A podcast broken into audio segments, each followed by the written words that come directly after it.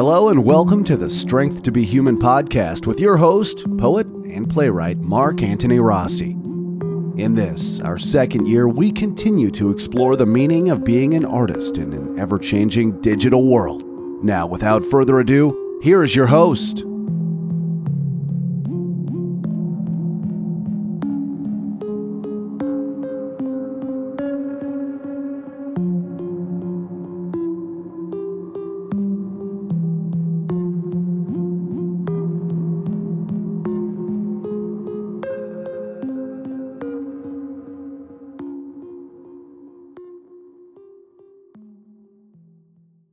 Hi, folks, and welcome back to Strength to Be Human. This is your host, Mark Antony Rossi, a poet, playwright, host of this show.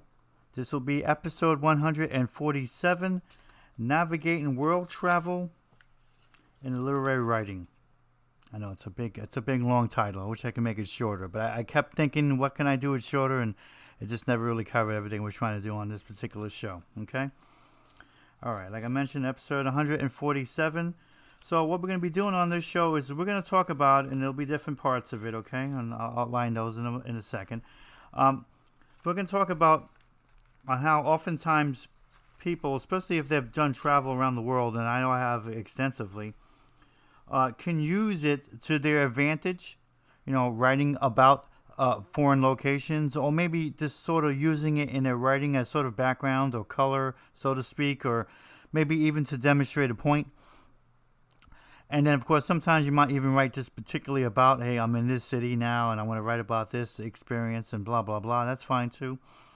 And then there'll be other times when folks kind of go overboard with it and it, it becomes a, you know, a bit of a mess and, and, and almost a bore, which is horrible. You know, I, I've been to uh, Paris at least seven times and I've never found it boring. But it could be if you overdo anything, you know, and we'll talk about that as well, how this can get out of hand as well. All right, so we're going to have uh, three sections here. The, the first one will be about what I call shading, where you just use a, a foreign location or just to travel, just to sort of like sprinkle it through something and, and leave it at that. And then we'll have the next section, detail, where it's a little more detailed in the work. It might even be about a particular thing, you know, my night in Paris, you know what I mean? I'm drunk in Amsterdam, you know? I partied out with in, in, in Copenhagen, which I did uh, you know that sort of thing. You know, I threw down in, in in Spain, and you know, had a great time in London, that sort of thing. So, and then of course uh, the the last uh, chapter will be what I, I just simply title overboard. we just go overboard, and, and it becomes a real mess, and, and, and doesn't really help you. It doesn't help the reader. Remember, no matter what you're doing in writing, you still have to uh, maintain that connection. So you can make a connection in a piece of writing and then lose people later on when you start using like 75 different foreign terms or all these different languages that sound cool, but you know the person's going, "What the hell does this mean?" When you start doing things like that, then you then you lose that reader and you lose the audience for a moment there because you're off on another another planet or maybe even another locale. The key thing here to all travel writing is simply this, okay, and we'll go from there. It can't be so foreign, so to speak, that you lose your connection with that reader. It, it can't be so that, you know, they had to be there. Because if they had to be there, what the hell's the point of writing it then? Just tell them to go there. Have a good day. But if you're trying to bring something to them, it has to be in language that they understand. It has to be in an explanation that, that leads them there. And if that means you've got to do more to do so, because it's not something they're normally used to hearing or, or reading about, then, then that's what you got to do. You can't be lazy about it. Oh, they should have been there. Yeah, maybe they should have been, but there wasn't. So if you want to continue on this uh, avenue of uh, exploration for your writing, well, you, you gotta you gotta put a little bit more into it, okay? Because God knows it's easy to travel. It's not so easy to write about it effectively, and that's what we're going to talk about on this show. That's what we're talking about by navigating it. All right. Now, shading. Many times, I know I have a lot of poems, and I'm a perfect example of, somebody that that deliberately didn't put too much in there. Okay, I always felt, and this is my own philosophy. Doesn't mean you have to adopt it, but I always felt that, and I spent five years uh, exclusively throughout uh, Asia and Europe. I always felt that, yeah, I'm already writing in the place. That doesn't have to mention it all the time. There's plenty of things we go on in our lives, in our thoughts, maybe in our social atmosphere, uh, even even in, in a romantic sense that, you know, you don't need to mention that, you know, you're in love with a girl and you're in Amsterdam or, man, this girl is hot and, and you're in Copenhagen. You could just simply say that in a poem or a piece without even to mention that. It's not that important. You know, unless she does something that's exclusively Danish or something that's incredibly Dutch. I don't know, maybe like wear wooden shoes or something, which is doesn't happen that often, really. when you even as a tourist over there, all right. Um, it's not necessary, and this is where you, you fall into a, I feel a, a, a trap of, of overdoing it, and then you lose people. You might even lose yourself in the piece because you're like, eh, what was that about? Was it just about Amsterdam or was it about something else? I don't remember. Yeah, you, you get yourself confused after a while as well. That's not a good thing for writing. Writing needs to have focus. So shading is an important thing. You just add a little bit things here and there, and it's necessary sometimes for a particular piece because you feel that that location brought something to it that you, you thought it'd be a good idea to mention. And, and that's pretty much it. You don't make it all about that piece. I, I've probably written about, uh, I'd say, over a thousand poems in, in 36 years, okay? and I'm definitely sure that at least at least 200 of them, you know, were written while I was living in Europe and Asia, and there's probably only about maybe 50 or so. I don't know, maybe 55. It's between 50 and 55 that actually mentions something of an international or foreign location or basis. So a quarter of even of those, and then of course, if you look at it, uh, it not even five percent of everything I've ever written my entire life. And when I left Europe, I mean, I literally spent an entire quarter of my life living there because I was young when I got there and I was still pretty young when I got back, although it didn't feel like I was young. Any kind of travel, especially in a long period of time, you definitely feel that you aged and that, and you definitely learn a lot more. In, in many ways, you appreciate where you came from. It's one of the great things about travel is that you can appreciate where you went and you can damn sure appreciate when you get back going, wow, love being there, but um, I'm glad I'm back. That's how I used to feel whenever I leave uh, Paris. Great I was here, great I'm leaving. it was great on both ends. that's the truth.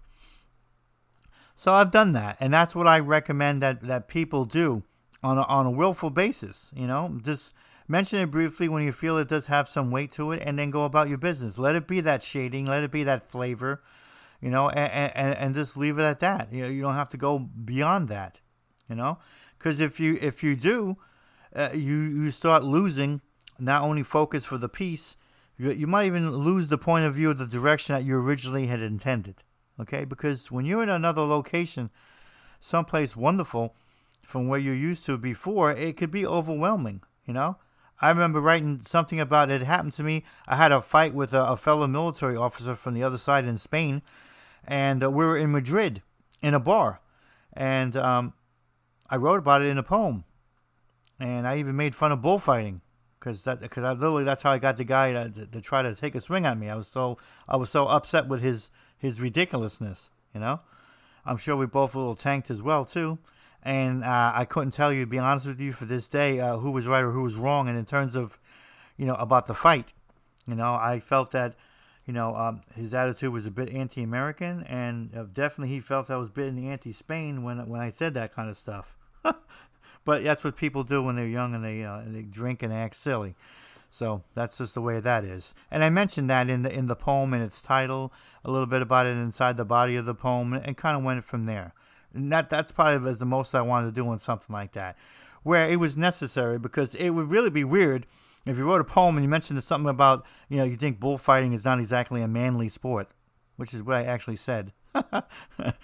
uh, Spain people who are listening, sorry, but this was a long time ago, like 30 years ago. I'm a little older now, all right? But that's what I said, and I'm not going to get away from it. It's published and that's out there. And um, it would look weird if you didn't mention that where you were at. It would look like, what the heck? Because, you know, they, they, they do bullfighting in Mexico too, so you could be there as well. So it, it could be really confusing then. So you know, I felt that it was necessary to, to mention, and that's why I did that.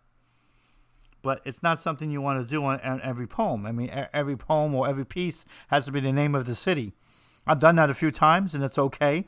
But you, obviously, you, when you put together, you know, either a collection of um, of poems or pieces in, in uh, maybe a, a, spread out for a magazine, or possibly even in a small collection like a chapbook or just a, a, a full book, that's when it, it, starts becoming an issue, which we'll talk about later in the show. You don't want to go that far in what you're doing. And if you have gone that far in, in your writing, then you want to do whatever you can to space those things out because if you don't shade and, and pull back, you know, enough, you know, it does it does get overwhelming to everybody because you remember they're reading this stuff in the space of a few minutes where you could have been doing this over this, the, the span of years. I could literally give you like 50 poems that literally covers about like 15 countries.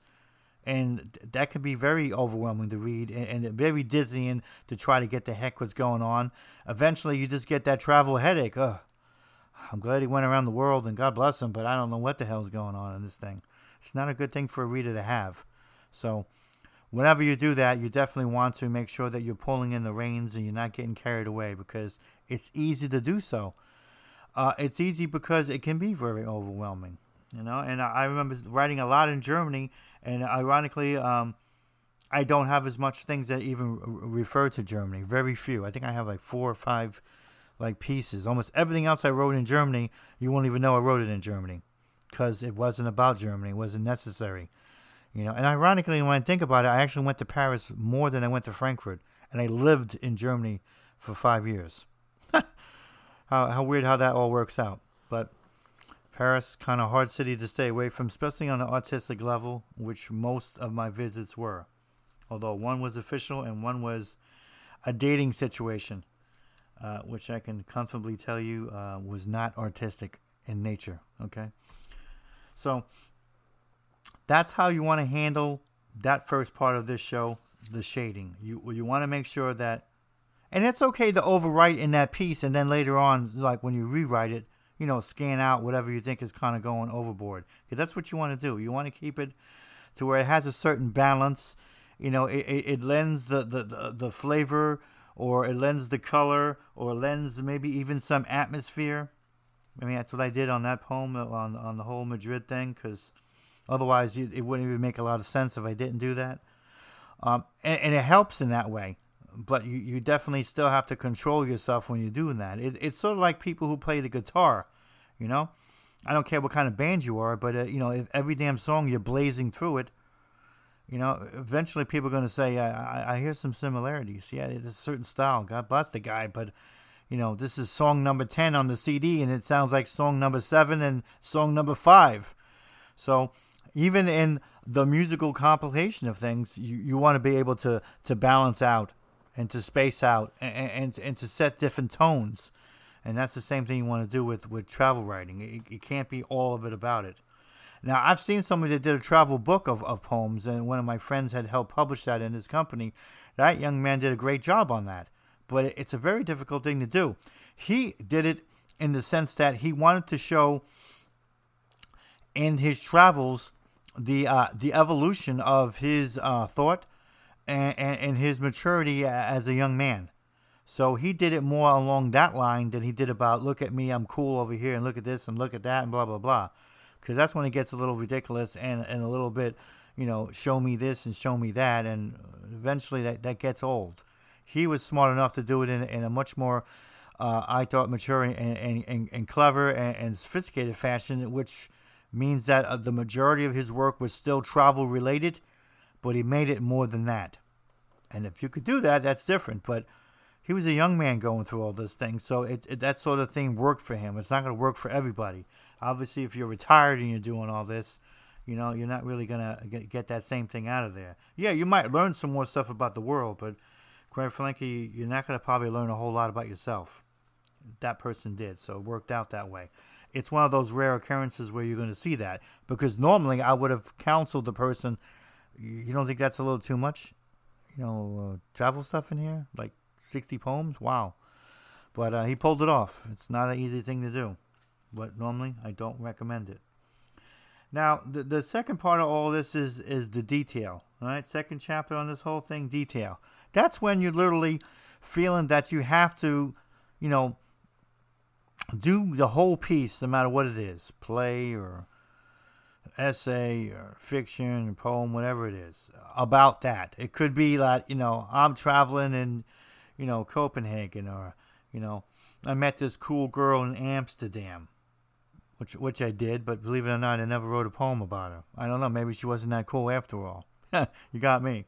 But um that would be that would be one where it's important to have a lot more elements on the geographical, even a cultural basis, because once you've given it a title along that line, you're almost like stuck, if you want to call it, that you have to follow through now and, and add more. So that's what the detail core comes in, and that's necessary to do. But again, I mean, unless you're literally writing a book about travel, all you know, a nonfiction book, and you have to get all these details, you want you don't want to be doing ten or fifteen pieces like this. That's a, that's a little bit too much. Unless you're trying to do something in particular in that piece, each one you're doing. You know what I mean? Um, this is a piece about me visiting artwork in Amsterdam. This piece about me visiting artwork in in Denmark, and this about me artwork in London. You know, which I actually did all those things, but I just never wrote about it in, in that regard. Took photographs, got memories, happy. Probably refer to it now and then. Most of the times you won't even realize it then it's different. Then you have to do that, and you're obligated to do that. And you're also obligated to do it in a way that you're getting across what you're having to say to this audience. Remember, you're talking to somebody, a good chance that the reader of that piece probably hasn't been to that city before. Oh, yeah, you're going to get some that have, but the majority are not. So you can't flip off some some Dutch uh, language word or, or some Danish word or some British term or even some British slang. There's a lot of that too. Okay. I remember when I was in London one time and the woman's like, "Yeah, there's a tell," because I'm asking a few questions. They're like, "There's a telly in the room," and I'm like, "Wait, wait, wait. You need to tell telly to get the hell out of my room because I'm about to go up there and get the nap, okay? Because I got a lot of stuff to do today." And she's like, "No, no, that means television." I'm like, "Oh, okay, all right." So they have a lot of different words there in England. Okay, you, you, you most people don't know they call an apartment there a flat. Okay, they drive on a different side of the road as America. I won't call it the wrong side because that, that would be disrespectful. They probably come over here and think this is the wrong side. Maybe to them it is. You got me. So they have a lot of different words over there. For you to use those words and sprinkle them throughout the piece, eh, thinking that we're all going to understand, I, I have no idea. You know what I mean? I took her to my flat and gave her a kiss. If you don't know what the hell that word means, you have no idea what even happened in that sentence. A flat? What? Kissed her? Where? Don't make any sense. You know? Telly was in the room with me, and we had a great time learning about London. Really? some dude you met named Telly, you brought him up to your hotel room so you guys could talk about London? How lovely. No, no, it's television. See, so you wouldn't be able to understand half these words if you didn't actually give some sort of explanation or some kind of context to help you. And of course, it's worse when you give a an entirely foreign word that nobody even knows what they're talking about. Okay. You might even have, you might even be writing a story that somebody could read and say, "Yeah, I've been to Amsterdam before. That's great, but I don't even know half the damn words this guy is saying." Being there is not the same thing as knowing the language or knowing every cultural thing that's happening over there. So it's important that you actually encounter that piece almost like you are putting together a how to. You know, like one of those how to articles almost. You have to have that kind of attitude and that approach to it with the understanding that when you reread it again, that paragraph, that phrase, that sentence, that whole that whole darn piece, are they going to catch what I'm saying? Did I explain it enough? Did I have enough context, etc., etc., etc.? It's really important because otherwise the entire piece literally goes over somebody's head or they don't understand what you're trying to accomplish uh, because you you got too inside, as they say. You know, you can't get too inside the beltway. If you know anything about politics or even going in Washington D.C., they have a whole other language themselves over there. So that's what they mean by inside the beltway. That that that language or that you know that phrasing that only those folks would know. So you got to be careful as a writer because your job is to connect. Remember, connect. I say this like every show. Uh, it's probably going to bore somebody one day. He keeps saying connect. Well, too bad. A lot of these shows, they are about making some kind of connection. And this is damn sure one of them because you cannot run around the world, okay, being being being uh, educated through the culture experience and, and through the travel and all of that, and then somehow fall apart when you're trying to relate it in, in a piece because you, you got you got carried away, you know. I mean, sometimes you, you get somebody that writes something about Paris, I mean, and, I, and I've done it before, but all they're talking about is the Eiffel Tower, you know, and nothing else. That happens sometimes with folks. I mean, I, I, I wouldn't blame a French person saying, uh, you know, we have more there than that. You realize that, right? Uh, I know that. I've been there seven times, but you know, it's easy to write something and you think that's the only thing that's there. Uh, now, the French are going to get annoyed about lots of things, especially if you're an American, okay? But if they get annoyed about that, uh, they have a point, okay? And I'm not always in the in, in big agreement with, with French attitudes on things. That would be a, a, a perfect point to make. Those Americans, they come here and all they do is hang out the, the Eiffel Tower, smoke cigarettes, and drink beer. Ah. Yeah, sorry. So, yeah, there's more to it than that, no doubt about it. Okay? And a little more sensitive about that. Does this mean that when you're in Paris, that you need to now broaden your scope of your piece or you're going to piss off some French person? No, it doesn't. If you got to piss them off, you got to piss them off. Oh, well. It happens. You could do nothing to piss them off, so don't worry about it. But if you could add something more, it adds more flavor, especially if you're talking about the city of Paris. Because, quite frankly, if you're just talking about the Eiffel Tower, just talk about the Eiffel Tower then. Figure out a way to title it that way and give it that direction. Then you don't have to worry about talking anything else. But if you say Paris and then all you're talking about is the Eiffel Tower, well, they have the right to be annoyed. Hell, I'm even annoyed at this point then. So, yeah. So that's that's what the scope is all about, and that's what detail would be all about. That would be a detail that would be important because there's a whole lot more there than just that. It really is. The experience of, you know, eating at a, eating a dinner there, or, or, having a lunch there, or checking out all the different parts of the city. You know, there was a wonderful uh, perfume perfume factory store over there that really had some great things you learn about. I really like that a lot. Just just just a lot of wonderful things there, and uh, that you can definitely enjoy. Of course, you can go to the Louvre and literally write ten articles on the Louvre and not even come close to everything that's there. And they had the pyramid after I got there. They they did that years later because I was there in the 80s. So there's a lot you could do right there just with that, you know. And I don't know, maybe somebody could say, "Oh my God, he's an American. All he's talking about is the Louvre." Well, that actually can can be contained in a piece, or maybe even needs more. There's a whole lot more to the Louvre than just the Eiffel Tower by itself. It really, it's just a, a you know, a steel structure and it's really tall. That's it. The Louvre is something else. It has thousands of paintings, all kinds of wonderful things. That's where Mona Lisa is. There all kinds of great things going on over there. They're always doing something, and it's and you also uh, visit uh, on an international basis so many different people, you know, gazing in in wonder at everything that's going on. So it's really like the United Nations of art, so to speak. It's an incredible place, and um, only only uh, uh, France probably could have a place like that because they they know how to do it right. I, I give them that. And yeah, you could do everything on that if you had to, and I don't think anyone could be annoyed. But that's just another of, of many, many wonderful things that are there. Detail, important. Uh, because in the end, I don't really think that a person should get from your piece the so called tourist highlights or the so called stereotypes. You know what I mean?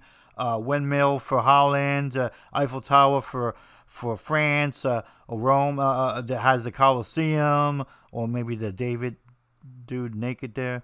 Um, you know, uh, London has uh, you know the London Bridge, or even the in, you know the Big Ben clock. I mean, those would be the what they call the stereotypical images, or, or the tourist things that people would expect from you. You know, uh, you want to obviously, I think, both as a, a writer uh, as an artist, so even as somebody who's a visitor, because quite frankly, I think, and you can call me wrong, I think there's a big difference between a tourist and a visitor, because a visitor can look through more than just all the stuff that's being thrown at them and find more, find some meaning for themselves.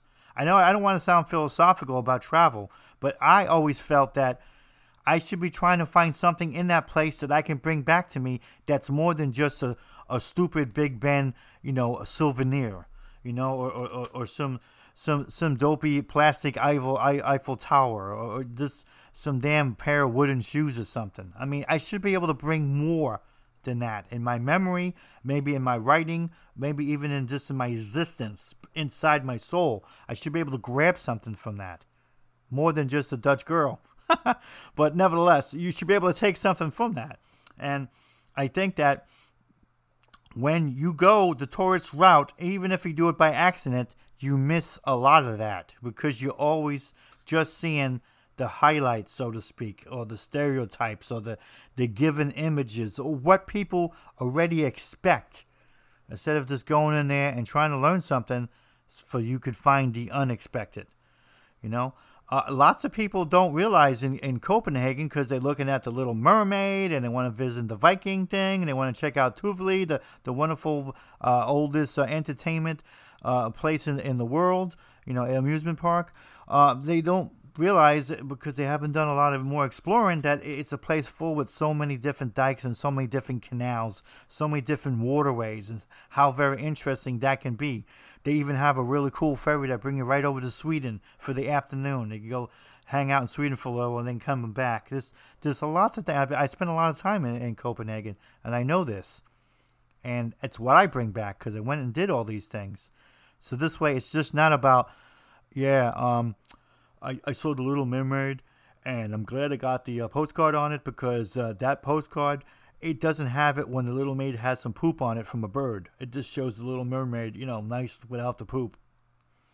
You know, I mean, that's what you're gonna have. I mean, the poop little mermaid. What the hell was the point of any of that?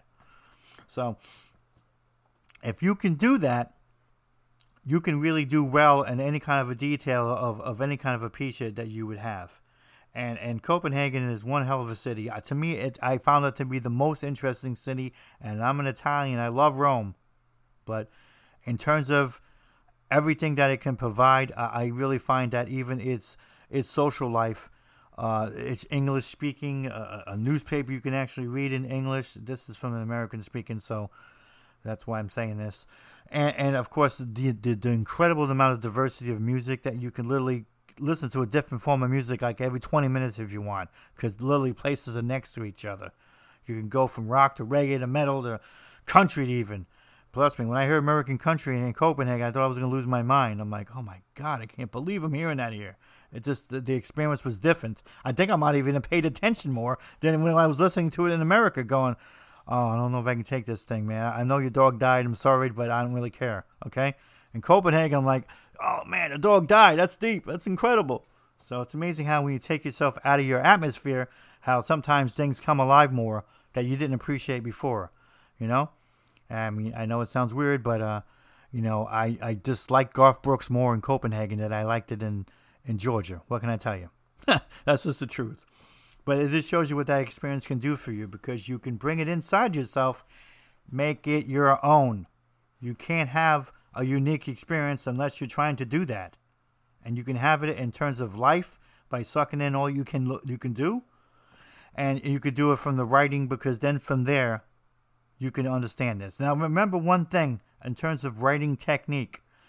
You're not having to actually write this piece while you're there. You could write notes about it, but you don't have to finish it or, or, or even completely form it out. That could come later when you're in someplace else or even when you're back home. As long as you're living and learning everything that's going on over there, you're going to carry that with you. You don't have to actually be right there to do that. Now, it's great if you can, but it might not always happen. You might be busy doing all kinds of other things. You know, sometimes it's more important to live and then write, not just, you know, write and then live later. Sometimes it's better to do the reverse. So you get some basic notes down on some things that, you know, strike you, and then you can kind of go from there.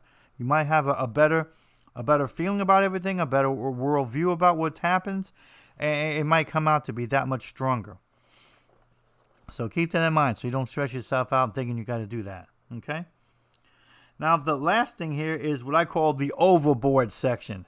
This happens so much that it's it definitely can annoy me at times. Now, when when people put in all that tourist stuff in their writing, I don't really think that's overboard. I just think that's bad taste, and it's just bad uh, bad judgment to do that. You know, uh, nothing against the French or France or Paris or even the Eiffel Tower, But I don't really think we need another Eiffel Tower poem. Not maybe for another four or five hundred years, okay?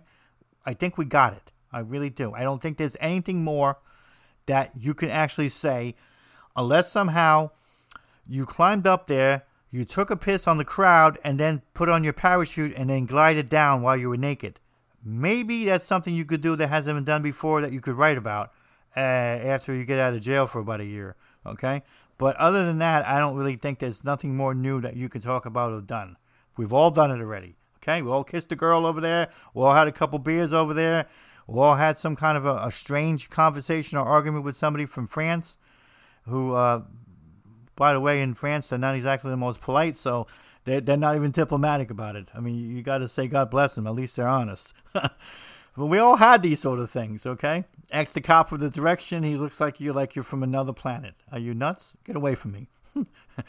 call call me when you see a crime or something. You know. So uh, we all had that. There's not too much more you can do that's new, really. But overboard is when when you have folks that they literally, and I, I, I hate to say it this way, but it's the only way I can say it. They litter their work with so many different foreign street names and, and locations and, and practices and cultural this and cultural that, that literally it becomes an entire minefield of stuff that nobody really understands. You know? Oftentimes I, I see people put in pieces that's completely foreign in another language. I don't know if, if, if you feel that you should maybe put in parentheses this is what this means in English or not. I mean, God knows it would help. But I would hope then, and this is where it, becomes a failing and therefore overboard, that if they don't give me the clue with the English in parentheses, what the hell this just said in another language, then how about at least you give me some idea in the body of the work? And a lot of times it's someplace else. So I, what does this mean to that? How is the relationship to that? I don't understand.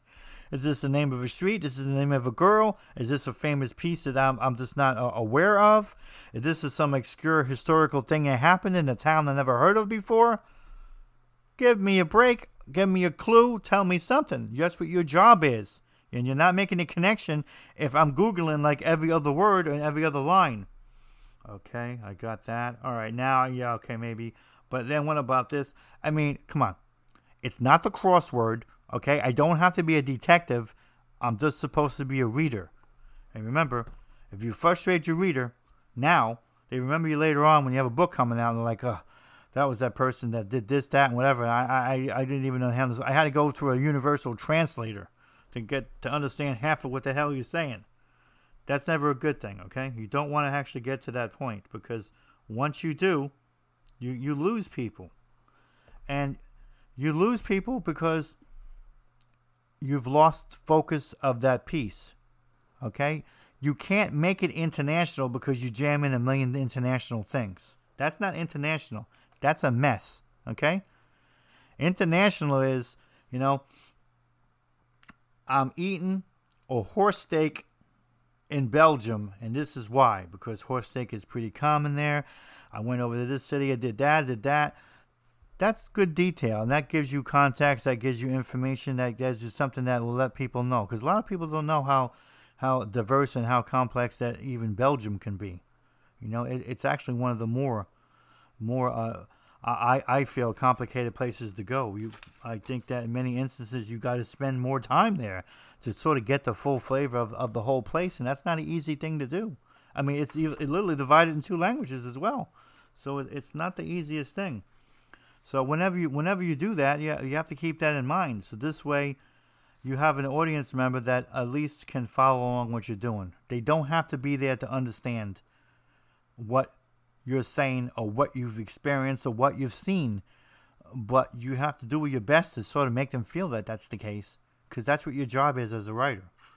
And you have to also make sure that when you're doing it, you're still being interesting. You're still being entertaining. You're still being literary. You're not making it just into some like travel logbook or something. Because uh, that, to me, that, that really isn't art then when, when people go that route. It's another version of Bone Overboard when they go so travel loggy that it's like, I don't know, I just made that word up, travel loggy. But I think you understand what I'm saying. It, it, it gets it gets too much about the travel and the location and not enough about the understanding of what you got out of it. Remember, you're the writer. This is supposed to be from your point of view. If I wanted the rundown, you know, on London or, or Rome or something, I could get that off of Google. I can get that off of Wikipedia. I can go to one of those simple travel books that you get in the bookstore that'll literally give me the whole, you know, I guess you could say, uh, you know, uh, abbreviated version of everything that's going on. So why would I need to read yours? I'm supposed to be reading something that you're adding that's something I've never seen before, that haven't read before, that haven't considered before, I haven't heard before. That's really what you're supposed to be your, your job when you're doing this international writing. So that means, and this is going to happen, that means if you're doing what I'm suggesting that you should do and you're being honest about it, you could travel to seven locations, okay, over the course of a year. And maybe you only have like two or three of them that you feel that you need to write about because the other ones just might not have had that kind of impact on you. Or maybe it's taking you a while to sort it out what you just experienced. You know, it's not an easy thing. I remember going to Dachau, the uh, first concentration camp in the, in the in the lower part of Germany, in the Bavarian part, and how rough of experience that was for me to see it, to smell it, because you can actually be in the barracks and smell it, uh, to see all the various groups that they had killed there. I mean, there was like 15 different groups. Everybody from Protestant ministers to Jehovah Witnesses to homosexuals. That was a that was a place that wasn't just for killing Jews. They were killing just about everybody that didn't like or they didn't agree with. So they had a long, long list. And then seeing the films, the films unedited with people dying in, in baramic chamber chambers, using them for test experiments for, for the German Air Force purposely killing people, people dying on the wires trying to get across the, you know, the uh, the wall. Unbelievable stuff. It wasn't even something that I could write at that moment. In fact, I didn't even write things about it until like years later. I just couldn't. It was just I couldn't because when I kept trying to do something, I couldn't figure out how do I do it justice? How do I do it that's something that's different and, and real? How do I uh, how I put it in, in, in such a way that somebody can get something uh, appreciative out of it, something educational out of it without pandering to anything. How can I get something that, that sounded like a, a memorial uh, without um, just getting so historic that, you know, you could just, again, you could just read this up in an encyclopedia someplace. So it took quite some time. Some places can be like that way for you, and I understand that, and that's okay. You don't have to write about everything you see or everything you experience out there. That's what sometimes I think when people travel, they almost feel that they have to do this. If you've taken in enough and you've seen a great deal of where you travel at, it's going to be a part of you for a long time. And you can access it when you need to, when the time is right to write something about it. So don't be in a rush. Don't have to go overboard. Throw everything, including the, you know, the Dutch kitchen sink in there uh, because somehow you're going to forget this. You, you're not going to forget this. You're only going to forget it if you just go see two windmills and then go smoke some pot at a cafe or something. Yeah, yeah, you'll probably forget that. but if you actually went through the whole place, checking out the canals, checking out the, the river boats, and checking out all the different uh, uh, cafes and restaurants and, and, and museums and, and, and, and the tulips, especially when they're blooming, how cool these are you know, and the and the windmills. I'm not saying ignore these things. I'm saying just make it more than just a windmill.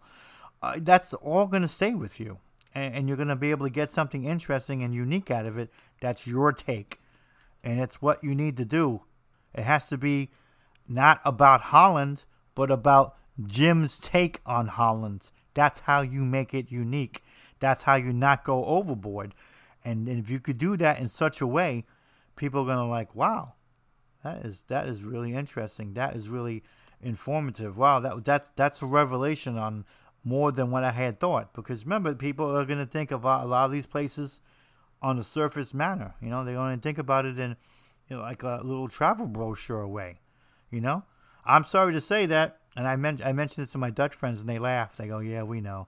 I go, I said, listen, you can make fun of us all day long about the windmills and how we're a bunch of like narrow-minded tourists, but I go, eh, I haven't found a damn brochure yet from Holland that didn't have a windmill on it. So you're pushing the windmills, okay? Don't don't say I'm pushing them. You're pushing them. They laugh, but they acknowledge that's the truth. So, and you know, I think they do that because that's their signature to to where they're from, and and there's nothing wrong with that. You just want to go beyond that, and yeah, beyond the wooden shoes, by the way, too. Okay, because you know they they're kind of silly. I mean, I know they think they're great over there, but I I just I never was not never been fascinated with them. Really, no. It's like just put those down, please. All right, folks, that is it for this show. Uh, definitely uh, keep in mind we have so, so many ones coming up here ahead. Let's uh, review that uh, uh, quickly so you can kind of get an idea. Uh, the, the next one we're going to do is, is going to be sort of a, a, a, more more involved show where it has literally three subjects in one show. Um, it'll be guilt, pride, and perfection. So, all the issues that go with that, some of the things we deal with as people along the lines of the human condition and, and how that might affect us on, on our values about what we do and maybe even how we write and how we see the world. So it's going to be very interesting. That'll be coming up uh, towards the uh, uh, end of the uh, the week. Uh, of this week here, and then uh, you got um, to, to, complete the Toying with Tangents series. We're going to be doing one on fantasy writing, fantasy and writing. So we're going to be talking about, um, I think we're going to be talking about Tolkien, and uh, C.S. Lewis. Uh, we're going to talk about uh, Robert Louis Stevenson. Uh, you know, we're to definitely talk about the uh, you know Alice in Wonderland. It's one of the fantasy series uh, that I always felt that was many instances either misread or we take so many things and so many liberties from it that it, it needs to have a better a better scope on, on what was going on there. We're to talk about that. You're to find it uh, uh, pretty pretty darn interesting. You know, we're to end the month with um, uh, keeping a journal. So we're to learn about how it's something you might want to consider to do. Um, I really recommend it, and we're going to have the show about this uh, on on people that that don't, because you know if you're already keeping a journal, I'm not really sure what what it's going to add to your journal experience. But if you haven't, maybe it's something you might want to consider because it's a good way to keep notes without having to feel you're keeping notes. Because sometimes there's nothing more stressful than doing something that you know you know you got to do on a repeated basis, and it becomes you know boring almost, or, it just becomes a chore.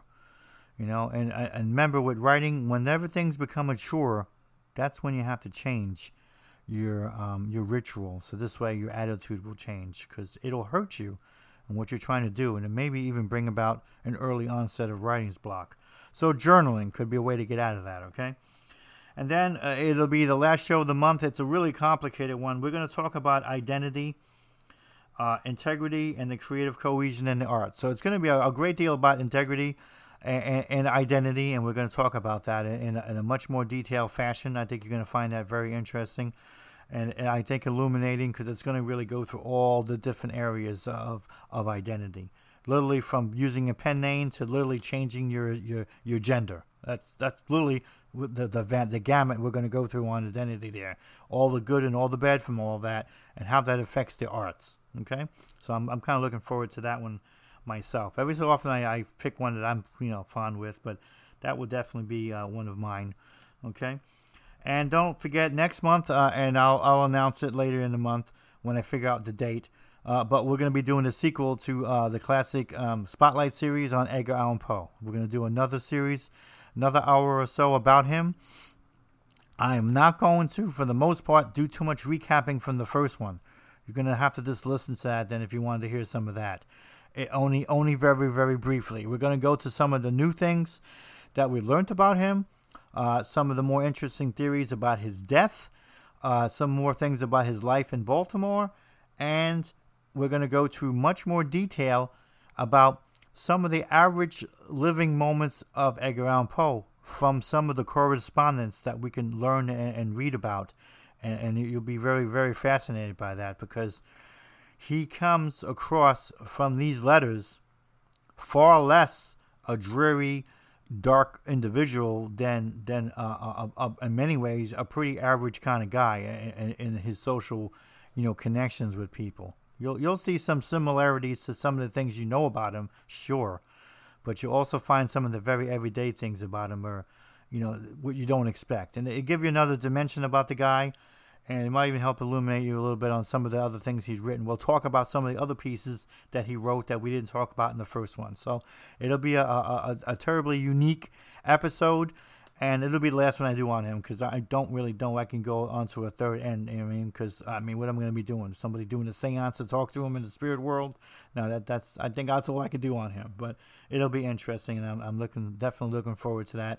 Especially since I got a feeling we're not going to have a traditional Halloween in October because of COVID. So let's try to have our own fun with uh, Edgar Allan Poe and, and, a little bit of scariness and a little bit of uh, literature. All right, folks. Until next time, God bless. This is Mark Antony Rossi. Strength to be human and that was Navigating the World Travel and Literary Writing, episode 147. Good night.